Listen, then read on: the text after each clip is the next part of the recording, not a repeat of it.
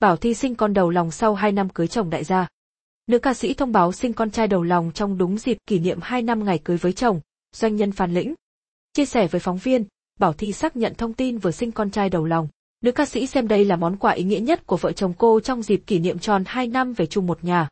Trên trang cá nhân, Bảo Thy cũng đăng tải bài viết bày tỏ niềm hạnh phúc trong lần đầu được làm mẹ. Xin chào và xin lỗi cả nhà vì thời gian qua đã phải để mọi người đoán già đoán non về việc Thy có em bé.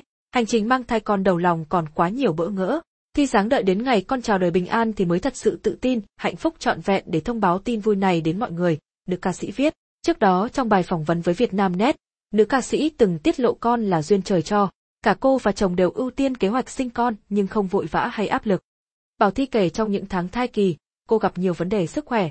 Nữ ca sĩ từng nghén nặng đến mức xuất huyết dạ dày, phải dùng thuốc điều trị trong hai tuần ở tháng thứ tư. Vì tiêm mũi hai vaccine covid mười chín, cô cũng bị sốt ba mươi chín phẩy năm độ.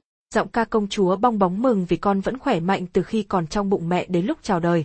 Mang thai trong mùa dịch, Bảo Thy gặp không ít bất tiện vì giãn cách xã hội. Cô không ra ngoài, sinh hoạt ăn uống và đi dạo cũng trong khuôn viên nhà.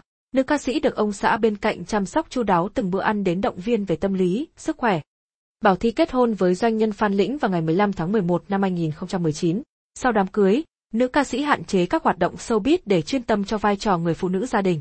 Cô dành thời gian tận hưởng cuộc hôn nhân bằng những chuyến du lịch. Từ một người không giỏi nội trợ, cô học quán xuyến gia đình, vào bếp nấu ăn cho chồng.